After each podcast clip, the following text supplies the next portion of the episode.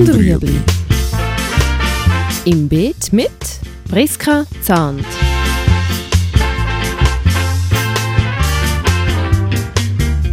Fragen rund ums urbane Gärtnern auf Balkonien. Heute Ersäufen.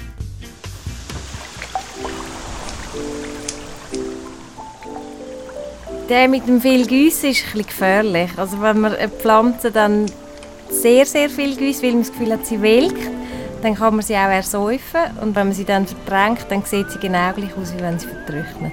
Was auch Pflanzen gar nicht gerne sind äh, nasse Füße, wenn sie im Wasser stehen. Und ich bei all meinen Kübelpflanzen, die voraus stehen, keine Unterteller habe, damit das Wasser ablaufen kann und dort nicht einfach das Zeug vor sich eingammelt das lohnt sich eigentlich noch.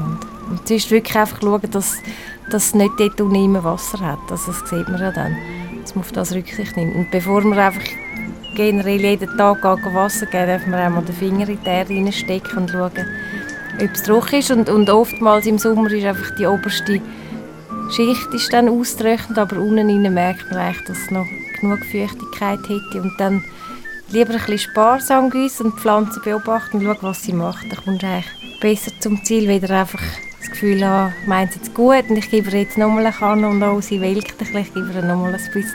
Und das ist sowieso so, wenn die Pflanze auf dem Balkon hast, dann lohnt es sich, wenn man die anfängt zu studieren und sich verinnerlicht, genau, und schaut, wie sie sich verhalten und dann so ein bisschen das herausfinden. Es ist halt auch an jedem Standort wieder anders. Ich kann dir nicht sagen, deine Klimatis braucht jeden Tag 10 Liter Wasser.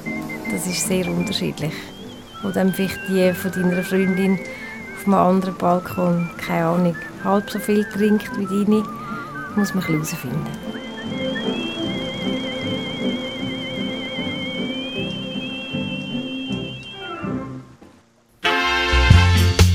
Das war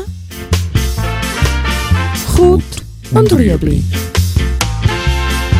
Haben Sie eine Frage? Schreiben Sie uns auf bet stadtfilter.ch